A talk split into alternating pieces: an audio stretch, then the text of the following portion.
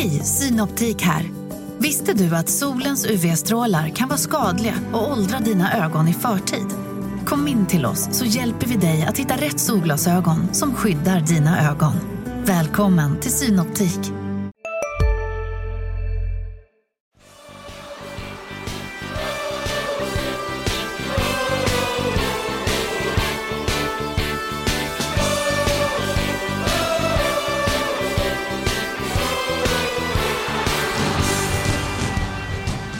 Det har blivit ett rejält efterspel till utvisningen på Robin Hofsö. Disciplinnämnden valde att gå på domslutet och därmed fälla Robin Hofsö. Hans utvisning står fast, hans röda kort står fast, han är avstängd. Det här ska vi diskutera i veckans avsnitt av Landskrona Boys-podden. Vi ska såklart också titta på den matchen som ändå eh, Boys gjorde väldigt bra, men bara fick med sig 1-1. Och det får mig att ställa frågan, är det så att det är dags för Boys att höja sin målsättning? På fredagskvällen händer någonting mycket intressant. Två av våra stora lag, Landskrona Boys och Helsingborgs IF, kommer då igång med sina damsatsningar på allvar. Premiär i division 4 för båda lagen. HD kommer att vara på plats. Det ska vi prata om och i samband med det så får ju Boys också ta in publik. Inte fullt, men 500 eh, är helt klart värt att uppmärksamma på flera sätt. Marianne Svab, Sebastian Rönnström och så jag och Mattias Hjelm ska lotsa er igenom denna vecka och på direkt bara Robin Hofsö. Vad, vad, vad har ni tänkt i hela det här ärendet? Jag eh, eh pratade nu i eftermiddags Eh, när vi spelade in det här torsdag eftermiddag. Strax där nästan beslutet var färskt. När Billy Magnusson, tränaren, hade tagit del av det och eh, Billy som i normala sätt, och det kan ni kanske skriva under på, är en mycket balanserad och sansad människa i vanliga fall. Jag har nog aldrig hört honom så upprörd. Eh, var det för att eh, Boys kände sig som klubb oförrättat. Nej, det var inte det han sa. Det. Jag sa det, ja men det är klart att ungefär att du måste reagera som det gör väl de flesta som har fått tveksamma röda kort eller där disciplinnämnden, där de inte är överens med disciplinen. Hur många är det ungefär? Alltså, men det var faktiskt, han tog fram en annan aspekt och det var att det här med att eh, han var väldigt ledsen för eh, Robins skull och att det var liksom en principsak tyckte han för klubben att man stod upp för sina spelare, för alla, liksom för en klubb. Eh, och därför ta vidare så långt det bara går nu. Han sa det, självklart hade vi inte gjort det om det hade varit ett, kanske ett sånt här liksom våg, liksom stått och vägt det här beslutet. Men nu så tyckte han att vi som var inblandade i matchen uh, var helt överens om att detta i efteråt, även domarna som då rapporterar sin matchrapport, är att det här blev inte bra det här var inte fel. Och, det är liksom, och du Mattias var ju på plats också där och såg alltihopa och pratade med människorna. Eh, och detta visar sig också i disciplinnämndens beslut att de är oeniga. Två av ledamöterna gick på, på, på Boys linje att det här och friade då Robin. Medan två andra gick på domar, eller på det här beslutet, domarbeslutets linje och i en eh, disciplinnämnd så är det då till slut ordförande när det står väger mellan att det står väger jämnt. Så, tar det, så det är troligtvis utan att ha så sagt, ta del i detalj av beslutet. Men jag vet om att det blir 3-2 i favör för att fälla eh, eller att domslutet kvarstår. Vilket gör då att han automatiskt är avstängd mot nästa vecka mot Gais. På tisdag mot Gais ja. ja. Jag ska återge kort här vad som hände. Ja, nej, det kan jag faktiskt inte göra, för jag vet fortfarande inte vad som hände. Men helt rätt, Marianne. Jag var på plats och såg matchen mot Örgryte. Och jag ska villigt erkänna att precis i den här situationen så var jag lite sådär i min, min dator också och formulerade någon mening, så jag uppfattade inte riktigt det live vad som hände. Och i efterhand förstod jag att det var inte så konstigt att jag inte gjorde det.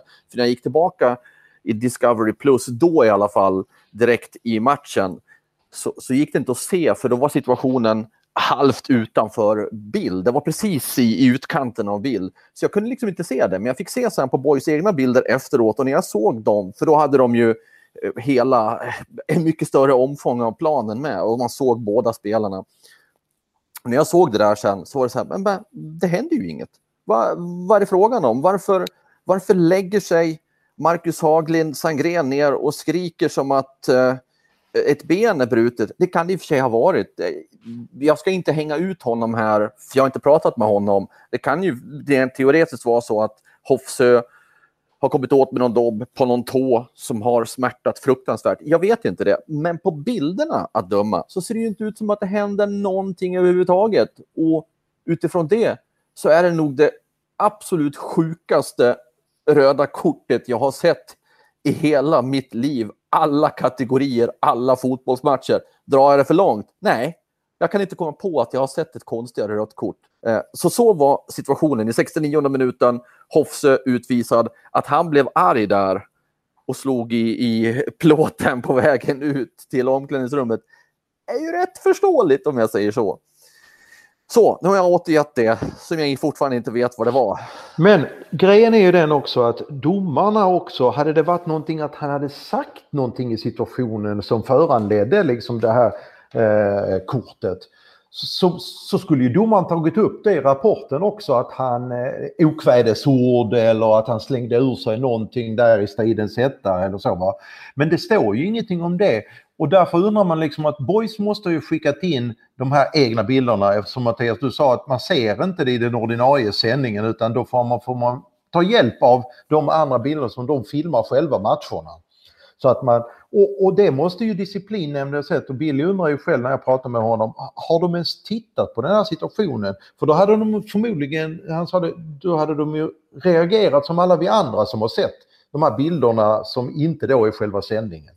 Eh, jag tycker också det, alltså utifrån det jag ser, jag har ju bara sett de här bilderna i Discoverys sändning och alltså det enda jag kan tänka mig är att det är någon slags eh, kontakt där de eh, hakar ihop på något sätt. Eh, jag ser inte den kontakten, men det är det, den enda rimliga förklaringen till att man överhuvudtaget skulle kunna ta ett gult kort är det ju i så fall. alltså, Eller frispark.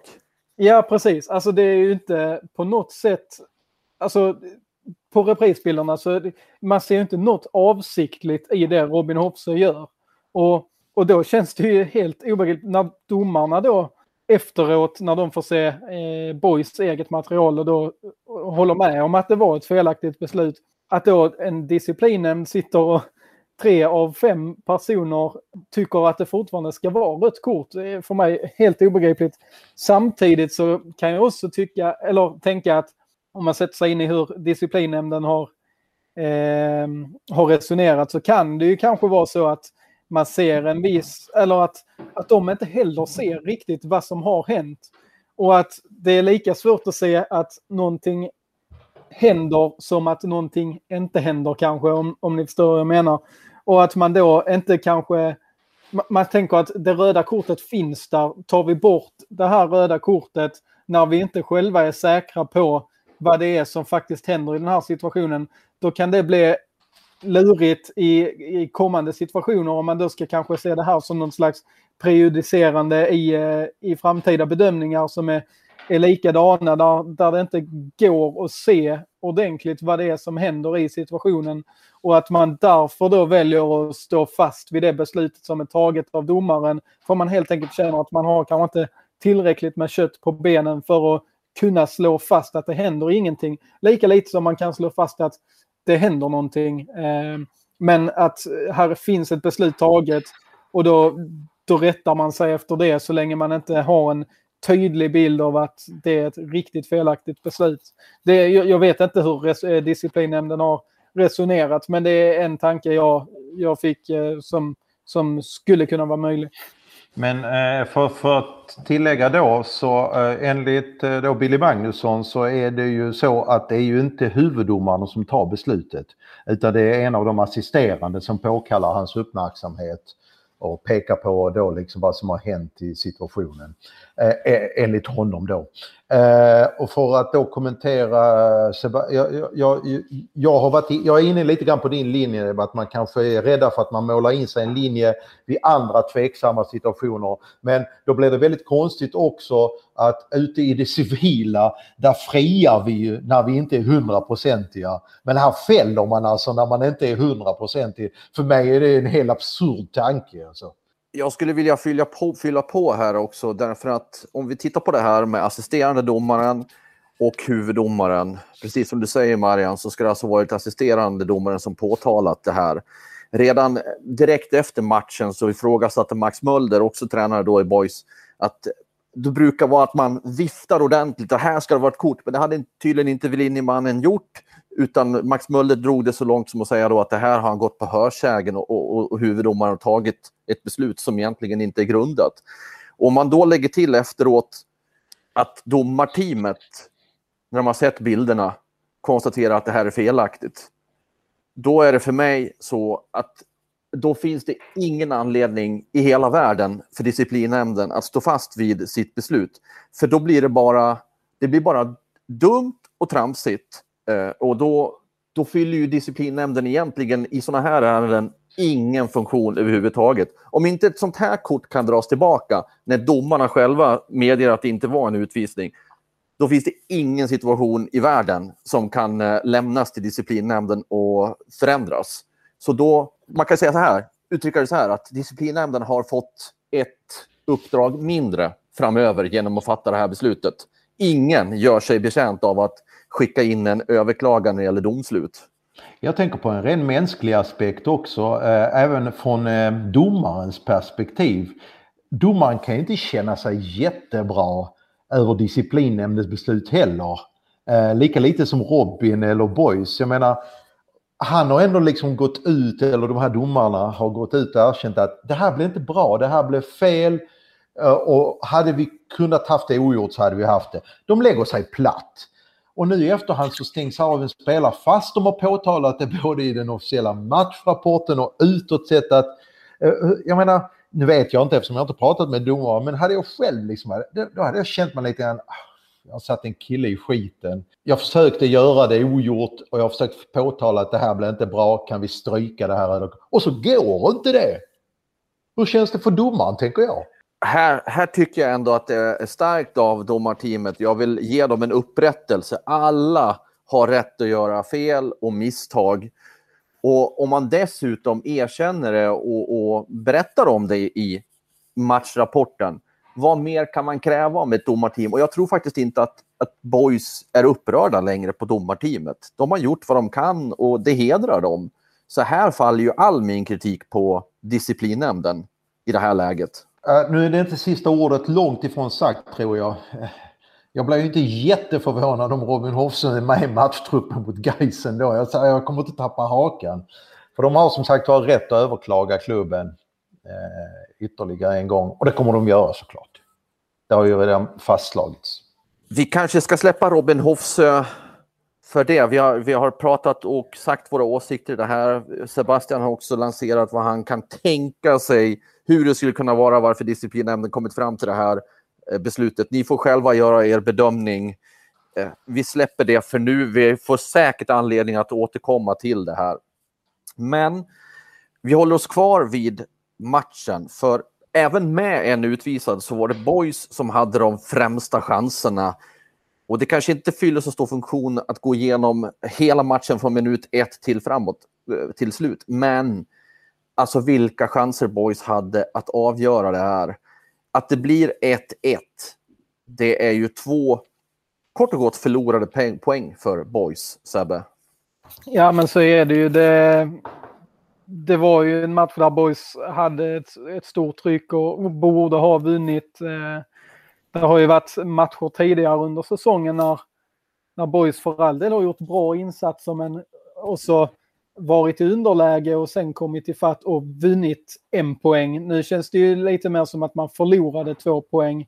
Eh, för så pass mycket bättre var man och sen så är det ju klart att det, det får en effekt när man får en utvisning och allt det här händer. Och, och att det, det, blir, eh, det blir lite uppackat på det sättet. Men äh, Boys gör ju en bra insats på många, många plan och skulle haft med sig två poäng till från den här matchen. Örgryte är ett lag som inte heller har varit särskilt imponerande hittills i superettan. Så Nej, det, det, det skaver nog i boys ändå att man trots den fina insatsen eh, inte får med sig eh, de två extra poängen. Filip Olsson gjorde sitt första mål. Han blev också varnad sen, så han missar matchen mot Gais. Han är avstängd. Han har alltså tre gula kort. Eh, och sen hade han en frispark som såg ut att vara ganska nära, men han sa efteråt att han inte fick så bra träff på den. Men sen i slutet på första halvlek, Oskar Petersson, jätteläge, men en helt overklig räddning. Returen, Filip Olsson, jätteläge, men två Örgryte-försvarare som offrar sig hänsynslöst och lyckas stoppa bollen. I, I andra halvlek, Filip Olsson spelar fram snett bakåt till Oskar Petersson. Kanonläge, målvakt räddar. Filip Olsson, sista, allra sista som händer i princip, gör ju en sån briljant upprullning av Örgryte-försvaret och och sen ska han bara knorra in den i bortre och den går utanför. Alltså det är såna, såna högoktaniga chanser så det är inte klokt. Och förspelet till, till eh, 1-0-målet får vi ju inte glömma. Melker Hayer som fick starta matchen igen. Fantastiskt fint inbrott i straffområdet och frispelar eh, Filip Olsson. Det finns så mycket här som är bra. Ron Hofsö var bra, jobbade stenhårt. Linus Olsson eh, låg bakom mycket. Ja, alltså, och tittar man på hur de startade så fick Dennis Olsson chansen som högerback eftersom Alexander Tkach inte kunde vara med så spelade Jonathan Asp där till vänster. Det, det, det är massor som, som, som, finns att beröra här. Finns det någonting som ni skulle vilja eh, poängtera förutom att Boys hade många chanser?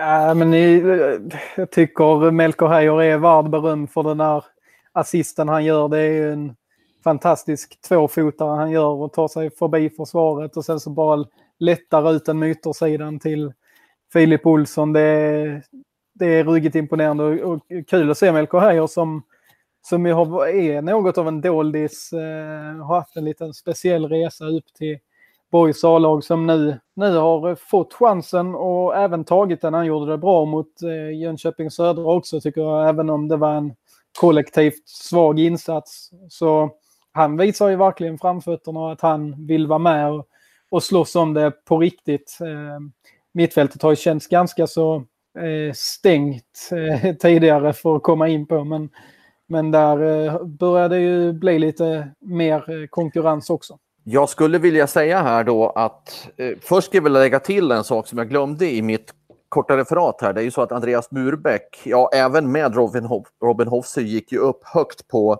en hörna. Alltså de var ju helt omarkerade och Andreas Murbeck skulle sätta dit pannan och ja, målvakten gjorde en fin räddning där också. Det skulle ju ha varit mål dessutom. Själva baklängesmålet så är det ju Viktor Wilstrand som säljer sig ganska billigt i en en mot en situation. Nu har ju de här två mittbackarna, Wilstrand och Murbeck, i ett par matcher. Det är väl tre, tre tillfällen totalt som har lett till mål där de i man mot man situationer har blivit slagna av sin gubbe. Där finns ju fortfarande en lärprocess som jag ser det att ta hand om. Sen att, sen att eh, markeringen därefter inte är jättebra när, när Örgryte kvitterar. De är ju ändå fler i straffområdet där, eh, boys, så det ska inte bli en sån situation som det faktiskt blir. Men hur som helst, chanserna framåt är ju så många fler så det ska ju räcka även vid ett sånt misstag hemåt till seger.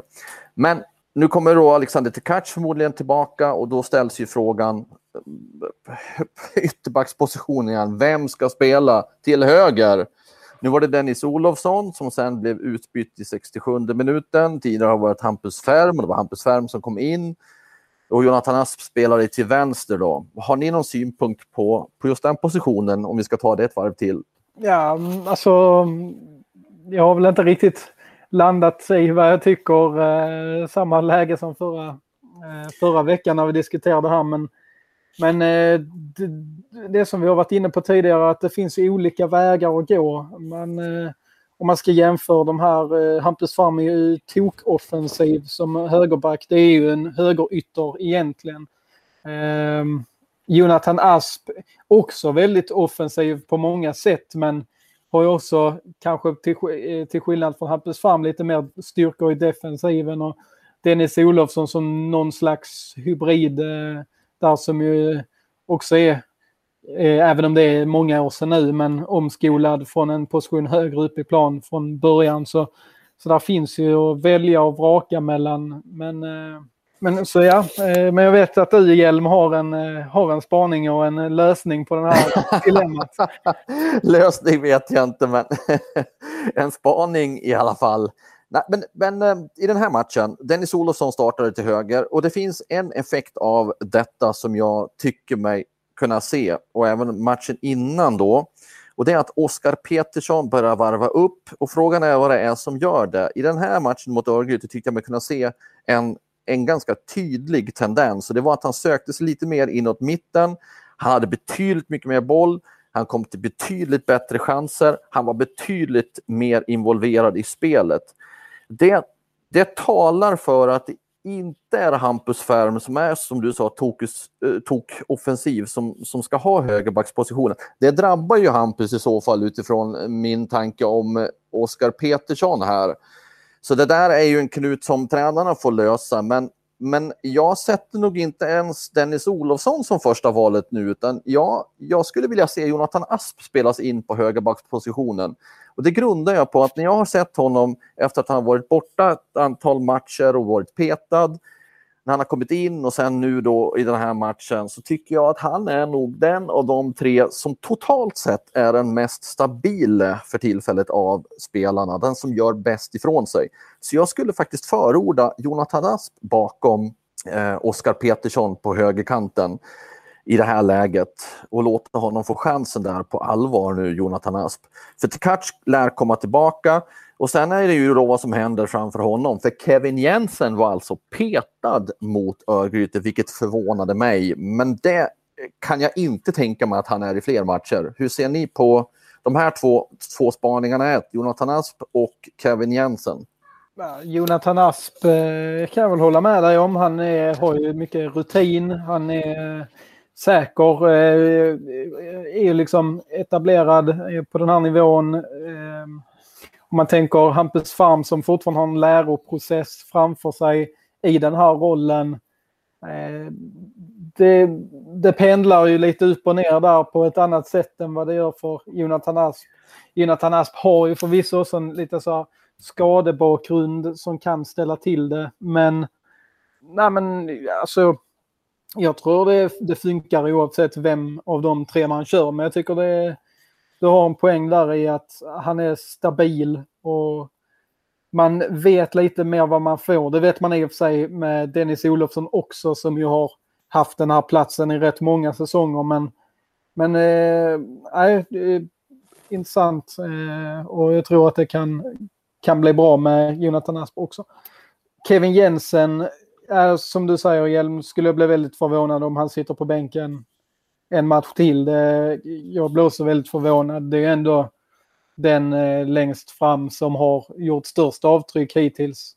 Så det känns ju lite konstigt att, att han faktiskt var utanför. Men kanske ett sätt att, att väcka honom också. Kommer han in lite revanschsugen här till gais matchen på eh, tisdag? För, nej, jag kan inte riktigt tänka mig att att han sitter på bänken då igen. En annan spelare som satt på bänken. Har du också valt att bli egen? Då är det viktigt att skaffa en bra företagsförsäkring. Hos oss är alla småföretag stora och inga frågor för små. Swedeas företagsförsäkring är anpassad för mindre företag och täcker även sånt som din hemförsäkring inte täcker. Gå in på swedea.se företag och jämför själv.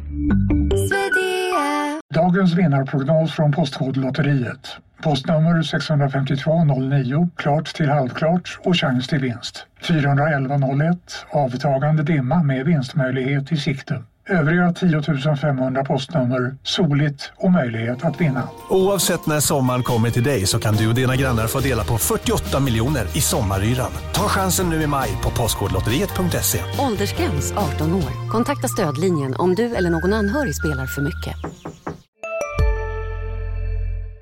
bänken. Det var ju faktiskt Filip Ottosson och där tror jag faktiskt att det kan vara en, eh, en process för honom att ta sig in i startelvan igen nu. Där kan jag vara helt snett på det också såklart, men jag är inte så säker på att hans plats är eh, lika säker att ta tillbaka som Kevin Jensen, som jag säger så. Ja, men det, det här, där handlar det också om att hålla den här att komma till en punkt där man håller en eh, hög lägstanivå eh, över en lång säsong. Och, man får, eh, och där eh, Filip Ottosson har gjort det jättebra när han kom ju här nu anpassade sig väldigt fort sånt. Men det är ganska naturligt också att man får en dipp efter ett tag när man kommer från en lägre serie. Eh, det förvånar mig inte samtidigt som då han är konkurrensutsatt. Där är, jag tycker just där är ju boys klädda ju. Mm, både vad det i, i hans roll så att säga. Så att både för hans del och Kevin, Kevin Jensen, alltså, för Kevin Jensen ett wake-up call. Det kan vara ju liksom för att han har trampat lite vatten här på slutet. Han började serien fenomenalt bra ju. Han är ju fortfarande den som ändå liksom har kanske den största potentialen i den här truppen. Offensiva potentialen. Så det kan, kan jag inte tänka mig än att, att... Men kanske att man bedömde det som att man behövde lite grann, för nu var det lite grann mer att man... Jag tyckte den offensiven, där satsade man väl på lite tyngd va? Kändes det som. Eller?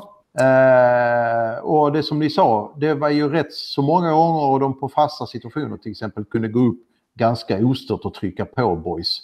Det fanns kanske liksom, och då är det ju, en, där finns ju en tanke då med både Hofsö, Linus Olsson. Eh, det är räligt folk att möta, det är räliga spelare att möta. Eh, för ett ganska vekt eh, Örgryte eh, tycker jag i grunden, som när jag såg dem redan på Olympia, ett ganska tunt lag. Så att det kan ha varit ett medvetet taktiskt val också. Behöver inte ha varit en petning för att Kevin Jensen är dålig. Jag vet inte. Nej, eh, men också sett till hur truppen och vilka spelare som finns tillgängliga så är det ju så att Robin Hofse, om den här utvisningen nu ligger fast, som ju det faktiskt är just nu, ja men då är han borta från spel mot Guys. Han startade ju nummer nio-rollen, vilket innebar att Linus R. Olsson gick ut till vänster där Kevin Jensen ju brukar husera. Och Linus Olsson då har ju dragit på sig en spricka i tån det, ja, i den matchen, så han är ju också eh, borta från spel mot Guys. Så det är ju självklart att Kevin Jensen kommer in där igen som jag ser det. Och, och, då är ju inte den positionen heller lika konkurrensutsatt som, som eh, där bakom. Där det då finns Filip Ottosson, Melker Heijer, du har Zumar Almadjed, Måns Ekvall och, och Filip Olsson som jag skulle vilja du säger Kevin Jensen är den med störst, med störst potential. Jag undrar om inte Filip Olsson till och med är lite högre upp på den skalan när jag tittar på det. För, för Filip Olsson han har ett register också med sin längd eh, och sitt sätt att eh, hantera matcher som... Ja, det är svårt att säga vem av dem som har störst potential. Låt oss säga att båda har väldigt stor potential. Filip Olsson som dessutom har kommit in i det här mer och mer nu och börjar verkligen vara den nyckelspelare som Boys behöver, men är borta mot Guys för att han är avstängd. Så det blir en väldigt tuff historia för, för Boys mot Guys. Nej, men det är klart det är som du säger, liksom, om man ska nu rangordna potentialen så absolut. Och Filip är ju den som också eh, har börjat göra lite grann poäng här nu. Men sen så har du ju Kevin Jensen har ju någonting som är väldigt eftersök i modern fotboll. Det är att han kan göra saker i hög fart med boll. Sånt är ju alltid som de tittar på. Det och givetvis att göra poäng. Ja, men det, det, det, det känns ju som att eh, det kommer ju bli att, som sagt var, Linus missar ju, men vänsterkanten kommer ju vara mot Gais. Kommer ju, Alexander Tkac är ju, han ska in i träning. Det var bara en försiktighetsåtgärd här, så i slutet av helgen räknar de med boys att han är i träning. Och då blir det han och Kevin igen ju. Såklart, eh, på vänster. Eh, sen eh, är det en annan eh, liten, eh, kan bli en liten överraskning och det är att Erik Persson eh, har ju gjort två Eh, träningar, nyförvärvet, eh, tunga nyförvärvet. Eh, har gjort nu två träningar denna veckan eh, med full belastning. Eh, utan att det har kommit några re negativa reaktioner på det.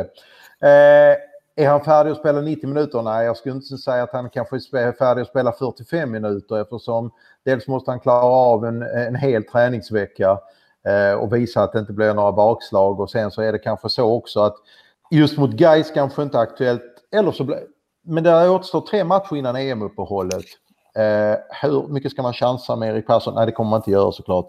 För det återstår ändå fortfarande en hel del fotboll att spela efter EM-uppehållet, när man har bestämt 19 omgångar. Och då ska ju helst Erik Persson eh, eh, vara på topp där och hjälpa boys. Eh, ska glö inte glömma det, han har ju inte heller, även om han förstår hur boys spelar och vad som förväntas av honom i hans roll så är det fortfarande så att han har inte liksom den här kemin, han har inte spelat ihop sig. Så det tar ju också tid. Sen är det lite grann timing och bolltouch och så. Men eh, där är ju ett praktnyförvärv som boys får in. Eh, eh, under resten av säsongen om det inte blir några bakslag. Filip Andersson missar ju samtliga matcher fram till EM så han är också väck här nu framöver. Lite grann sådär men det, här får man ändå säga att jag menar om nu Linus Olsson missar så kommer Alexander Tkach in istället och Kevin Jensen tycker jag är ändå helt okej okay ersättare. uh, och framåt eh, eh, så har man också, jag tycker summa summarum min poäng är att det finns en bredd i den här truppen som gör att folk kan gå in och göra jobbet även mot ett lag, bra lag som Gais. Eh, så att eh, jag tror inte tränarna, eller jag pratade med Billy idag, han är inte jättebekymrad, det ska han inte heller vara, han måste kunna lita på samtliga spelare i truppen och göra jobbet. Men jag tycker också faktiskt att han har all anledning liksom att vara, sitta lugnt i båten för det är rätt många som visar att de klarar av den här nivån. Och där vet jag att du Mattias Hjelm eh, har en liten eh, spaning. Eller inte spaning, det är nästan ett krav på boys. Ett utspel. Ett utspel, ja. utspel, inspel, inlägg, utspark, you name it. Vad som helst. Jag sitter här och tittar på tabellen och jag skulle säga att det här blir en klockren övergång nu och så tog du den övergången. Det är helt okej. Okay. Men tabellen ser alltså ut som så att Värnamo med sju matcher ska noteras här just nu. 16 poäng. Norrby med... Klara för allsvenskan menar du? Värnamo med flera matcher till godo. Norrby tvåa, nio matcher spelade, 16 poäng. Och sen är det då åtta matcher ner och då, eh, på resten. Sundsvall 3 14, Landskrona Boys 4 13, Gais 13, Västerås 13, HIF 12, Jönköping Södra 11. Ja, och så faller det ner så här. Så det är ju väldigt, väldigt tajt. Jag är medveten om det. Men med det du sa, Marian, och det jag själv också tycker, så är det dags nu, åtta matcher in, på väg mot den nionde, att höja målsättningen för Boys. Boys ska inte nöja sig med att säkra poängen så fort som möjligt, att hålla sig kvar i superettan. Jag tycker faktiskt inte heller att man ska nöja sig med, med att vara ett mittenlag. Jag tycker nu att Borg ska höja målsättningen att hålla sig kvar uppe i toppen. Jag säger inte att det kommer att bli avancemang, men jag tycker att man har material och har visat så här långt och vi har kommit så pass långt in i serien nu att det är dags att faktiskt sätta ner fötterna och tycka att nej, vi, vi höjer målsättningen och det är rejält. Ja, jag förstår att ni boys-anhängare nu kanske tycker och ogillar skarpt att jag börjar jinxa saker här och ting nu. Eh, jag köper det, men jag tar den smällen för jag, nej, jag står fast vid det. Kommentar på det? Synpunkter på det? Eh, ja, vad ska, vad ska man säga om det? Nej, men eh, alltså Boys har ju visat eh, i de här matcherna att de är definitivt inte sämre än vad något annat lag är. Eh, Sen vet vi att det, det tar ett tag innan en tabell sätter sig. Vissa lag har, en, eh, har alltid en lite sämre start och kommer igång så småningom. Det står vi till exempel Sundsvall som har steppat upp här successivt. Ser också att vissa lag brukar börja väldigt bra och sen så kan de falla ganska snabbt i tabellen, speciellt när det är så pass jämnt. Eh, jag, jag, håller med i sak om att Boys bör höja sin målsättning. Eh, att de ska sikta på toppen. Det är klart att alltså, de, de går in för att vinna alla matcher och ska göra det. Eh, sen så i ett långsiktigt perspektiv tror jag väl kanske att en placering på övre halvan, eh, säga där 7-8 till, till att börja med, kan vara rimligt att kräva, kräva eh, om vi ska använda det ordet nu. Eh, om, om man tänkte innan säsongen att man kunde kräva att Borg skulle komma eh, ja, men, med, med något avstånd till, till kvalplatserna neråt i alla fall. Att man, att man säkrar kontraktet på ett hyfsat tryggt sätt så tycker jag nog att man med de här åtta matcherna i ryggen skulle kunna höja kravribban och sätta den eh, runt en eh, ja, men mittenplacering, kanske till och med då på övre halvan. Sen såklart, alltså fortsätter de göra så här. Eh, hade de fått med sig de här två extra poängen mot Örgryte och sett till att verkligen stänga en sån match och, och ta med sig segern där. Det, för det, det, är lite de grejerna jag tror att man måste... De måste bli eh, bättre på att verkligen eh, utnyttja de här chanserna de får och stänka dit eh, bollarna för att kunna ta tre poäng, fler trepoängare. Gör de det så är det klart att där finns alla möjligheter i den här jämna serien där, där egentligen inget lag förutom då Värnamo och Norrby som har liksom överträffat alla möjliga förväntningar. Då finns alla möjligheter att kunna hänga på länge tror jag. För det, jag tror Marian var inne på det i någon podd, eh, om det var förra veckan, att att eh, det kommer nog ta sin tid innan den här tabellen sätter sig. Eh, och då tror jag nog att eh, så länge man hänger i eh, under en lång tid eh, så kommer chanserna att finnas. För det, det, kommer och, det kommer nog inte att spricka upp på det sättet som det tenderar att göra andra säsonger. Jag tror, jag tror det kan bli rätt så jämnt hela vägen in. Det såg man väl nu när man, eh, jag själv eh, trodde att kanske Sundsvall och Trelleborg skulle eh, mala på. Eh, så åker Sundsvall nu på en hemmaförlust mot Jönköping. Eh, det känns inte som att det något, finns något lag som vill vinna den här serien än så länge. Eh, vilket det då är bra eh, ur en nykomlingsperspektiv. Jag tycker det, tanken är kittlande Mattias Hjelm.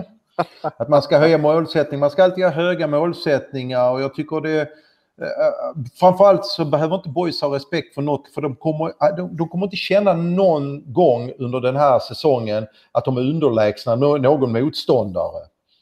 Eh, det har de redan visat för sig, bevisat för sig själva.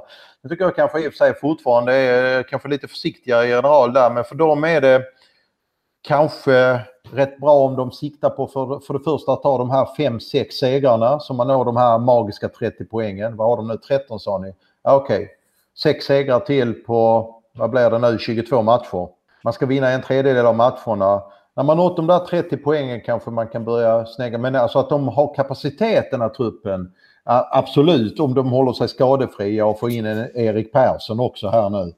Det kan bli spännande. Jag, jag, jag återkommer i ärendet efter de här tre viktiga matcherna fram till EM-uppehållet där man möter då Gais borta, sen har man Brage och så Vasalund. Eh, där vill det till att det tickar in lite poäng. Eh, gör det det så är jag beredd att eh, skriva under helt så de står där liksom kanske på en... Att de spelar in 5, 4, 5, 6 poäng till. Då är vi uppe i 20. Då behöver vi vinna 3, 4 matcher till. Då är, då, då, då är vi där. Va? För att alla lag kommer fortsätta slå alla. Eh, däremot skulle det visa sig att den här att inför EM-uppehållet att man slutar lite halvdant med förluster mot Jönköping. Man skulle vunnit mot Örgryte så bland poängutdelningen sådär väldigt bra mot Vasalund, Braga och Gais. Ja, men då kan det ju snabbt bli liksom att man kanske börjar känna flåset. Sen, man har väldigt många lag mellan sig neråt och eh, redan många poäng ner till strecket. Jag är helt övertygad om, jag är helt övertygad om att eh, ni som lyssnar på den här podden är mer inne på Sebastians och Marians linje. Men det är gott så. Det ska alltid finnas... Det tror jag inte. Eh, jo, det tror jag. Jag tror, jag. Jag tror inte att eh, folk i allmänhet gillar att man, eh, att man sätter upp för stora förhoppningar. Eh, det är väldigt eh, osvenskt att göra det. Hur som helst, vi släpper det för att det är på väg att skrivas historia. Ja, det, man kan ju säga att det är skriven historia att det fick komma in 500 pers på GIF Sundsvall i Jönköping efter ett helt års frånvaro av publik. Det är ju fortfarande en, jag ska inte kalla det en spottstyver, men en, en bråkdel av alla som skulle kunna komma in om det var helt pandemifritt överallt. Men ändå, det är något att glädjas över. Det är publik tillbaka i begränsad omfattning, men ändå. Och det passar ju också väldigt mycket in i timingprocessen när Boys och även HIF gör sina historiska damsatsningar och är igång i seriespel i division 4 på fredagskvällen på IP och 500 pers får komma in. Det är två grejer i ett det, men den stora grejen är ju såklart att, att damlagen är igång här. Ja, men det är ju... Ja, men det, det kommer ju bli, alltså det är ju, vi, vi ska ju inte glömma att det fortfarande är division 4-fotboll och, eh, men det är ju ändå, det är lite grann kittlande. Det finns ju som du säger Mattias rätt mycket saker som eh, spelar in som man kan le åt. Eh, dra på munnen åt. Och det är bland annat då som, jag, som du sa då, liksom, då var, de släppte biljetterna i måndags på två och en halv dagar så var de slutsålda. 500 personer, de skulle säkerligen kunna sälja fler. Vi pratade här innan programmet, tittade lite grann. Sebbe får rätta mig, men eh, vi fick gå tillbaka, givetvis eh, på grund av pandemin fick vi gå tillbaka till 2019-säsongen där vi tittade på eh, publiksiffrorna, snittet för eh, eh, damallsvenskan och där var Rosengård toppad på ett snitt med 1400 pers. Eh, och det var väl tre lag över 1000 per och sen så var det resten ända, och så hade vi ända siffror ner till i botten där det var 200 i snitt. Och jag tror ju boys, jag är rätt övertygad om att alltså, om restriktionerna hade lättat ännu mer eller att det hade varit fritt blå så hade den här matchen eh, samlat över tusen personer. Ganska övertygad om inte liksom gått över det här publiksnittet som allsvenskans bästa lag hade 2019, Rosengård med 1400 pers. Eh, det kommer förmodligen inte vara så framöver. och Det har ju spelat in att folk är sugna också för att gå och titta på live-fotboll, Men tajmingen är ju utsökt med tanke på, som vi säger, liksom eh, matchens eh, speciella aura. Eh, och eh, Eh, så får vi se vad de här satsningarna ger eh, på sikt. Det återstår. Man ska ju veta det. Det är en lång väg att vandra. Eh, klubbarna har olika ambitioner med sina satsningar. Det är lätt att säga att ja, vi ska ha ett lag i antingen elitettan som det heter, motsvarighet superettan hos herrarna, eller damallsvenskan. Men det krävs både jätteresurser Eh, och, och, och, för damallsvenskan kommer bara växa vad det gäller, liksom den biten. Eh, och eh, man, alltså platån går någonstans, vi har sett det också vid division 2, division 1. Dit kan man ta sig hyggligt snabbt. Men sen är ju stegen desto större. Ja, men det, det ska verkligen bli, bli roligt att, att se den här matchen. Eh, som vi, eh, som vi livesänder på, på hd.se för de som inte fick eh, plats bland de eh, 500 som har köpt biljetter. Intressant att se var, var de här de satsningarna kan bära. HIF har ju gjort klart för sig att här, där ska det spelas damallsvensk fotboll i framtiden och, och Boys har ju också väldigt höga ambitioner. av naturliga skäl så så har man ju inte jättestenkoll på alla spelare i de här lagen eftersom många kommer från lägre divisioner. Men det finns ju också de som kommer från högre divisioner och har, har eh, eh är väldigt skickliga spelare. Så, eh, så jag tror säkert att både HIF och Boys eh, kommer att ligga med i, i toppen i, i den här division 4-serien. Och konstigt vore det annars med tanke på att man ändå har plockat in rätt så eh, bra spelare från högre divisioner och, och eh, det är ju den lägsta eh, divisionen på damsidan. Så det är nog ingen, man såg ju Malmö FF till exempel, nu plockar de ju ett, nästan ett helt division 1-lag från Dösjebro eh, förra säsongen, men de, de sprang ju igenom division 4 med förkrossande överlägsenhet. Kanske inte eh, man ska sätta de kraven på HIF och Boys eh, här direkt, men, men jag tror nog att man kan förvänta sig och att de själva sätter eh, väldigt höga krav på sig. Och, och det här är ju en, en satsning som är på allvar. Det är ju inget som, alltså man tänker, visst det är division 4 de spelar i nu, men kraven och, och, ambitionerna är mycket högre än så, både från spelarna som har anslutit till klubbarna och, och även klubbarnas egen eh, vilja att det här ska, ska kunna bära på, på lång sikt och, och bli något, eh, något eh, som ska kunna lyckas. Jag vill lyfta fram ytterligare en aspekt i det här. För, för mig handlar det inte bara om att det finns damlag i division 4 som det nu är, utan det är också så att för, för, nya tjejer att ha något att se upp till i deras kanske lag som de hoppas på att kunna tillhöra stora organisationer så är det ju väldigt välkommet att det finns ett, ett, ett, ett A-lag som tillhör en seriedivision eh, också, vilket division det nu än är. Så det får ju ringar på vattnet som är värda att uppmärksamma och faktiskt poängtera i det här sammanhanget. Så ju, ju större och desto fler och, och, mer av damverksamhet man ser i olika klubbar är ju bara plus bakom. Ja, det kanske finns en kostnadssida för klubbar såklart att ha det, men eh, effekterna och fördelarna måste ju vara så oändligt mycket större. Ja, men så är det ju verkligen. Det är ju, det är ju Alltså det, det, ska ju vara en självklarhet för, för alla de här klubbarna egentligen att erbjuda alltså, möjligheter för både tjejer och killar att spela fotboll. Så, och att man nu tar det här steget i både Boys och HIF är ju såklart enbart positivt och, och väldigt viktigt för regionen i stort. Vi har ju Eskilsminne och Hittarp som spelar i, i division 1. Eh, och som Marian sa så är det, det är där lite gränsen går, steget upp till elitettan. Det, där går en ganska tydlig skiljelinje och att då det kommer fler klubbar eh, och de här de stora loken så att säga i nordvästra Skåne som ju har möjligheter och resurser och på ett helt annat sätt att, att de kan få upp intresset och hypen kring, eh, kring det hela och eh, det bidrar ju på, på så många olika sätt till, till dam och, och flickfotbollen i, i hela regionen så det är ju väldigt positivt och, och roligt på alla sätt och vis. Och vilken tid sa du att matchen började? Matchen börjar klockan 19. Just det. Och ni sa att vi skulle vara på plats också. Och Sebbe är på plats och bevakar för webb och eh, tidning och vi sänder matchen dessutom för våra prenumeranter. Precis, det var dit jag ville komma. Vi brukar inte gå på division 4 i någon sport, men det här är så viktigt och värt att uppmärksamma så vi går all in från HD. Och vi hoppas att ni följer med oss på även det här.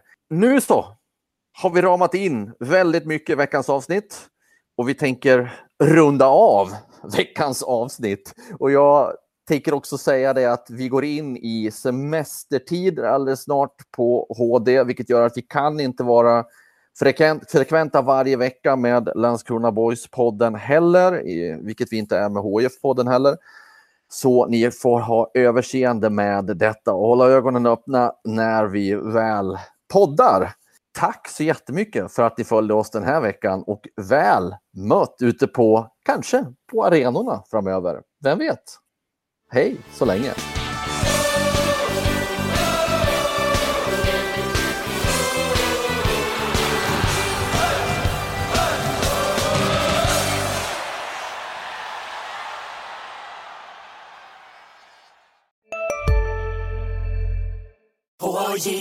På Sveriges största jackpot-kasino går hypermiljonen på högvarv. Från Malmö i söder till Kiruna i norr har hypermiljonen genererat över 130 miljoner exklusivt till våra spelare. Välkommen in till Sveriges största jackpot-kasino, hyper.com. 18 plus, regler och villkor gäller. Ja? Hallå? Pizzeria Grandiosa? Ä Jag vill ha en Grandiosa capriciosa och en pepperoni.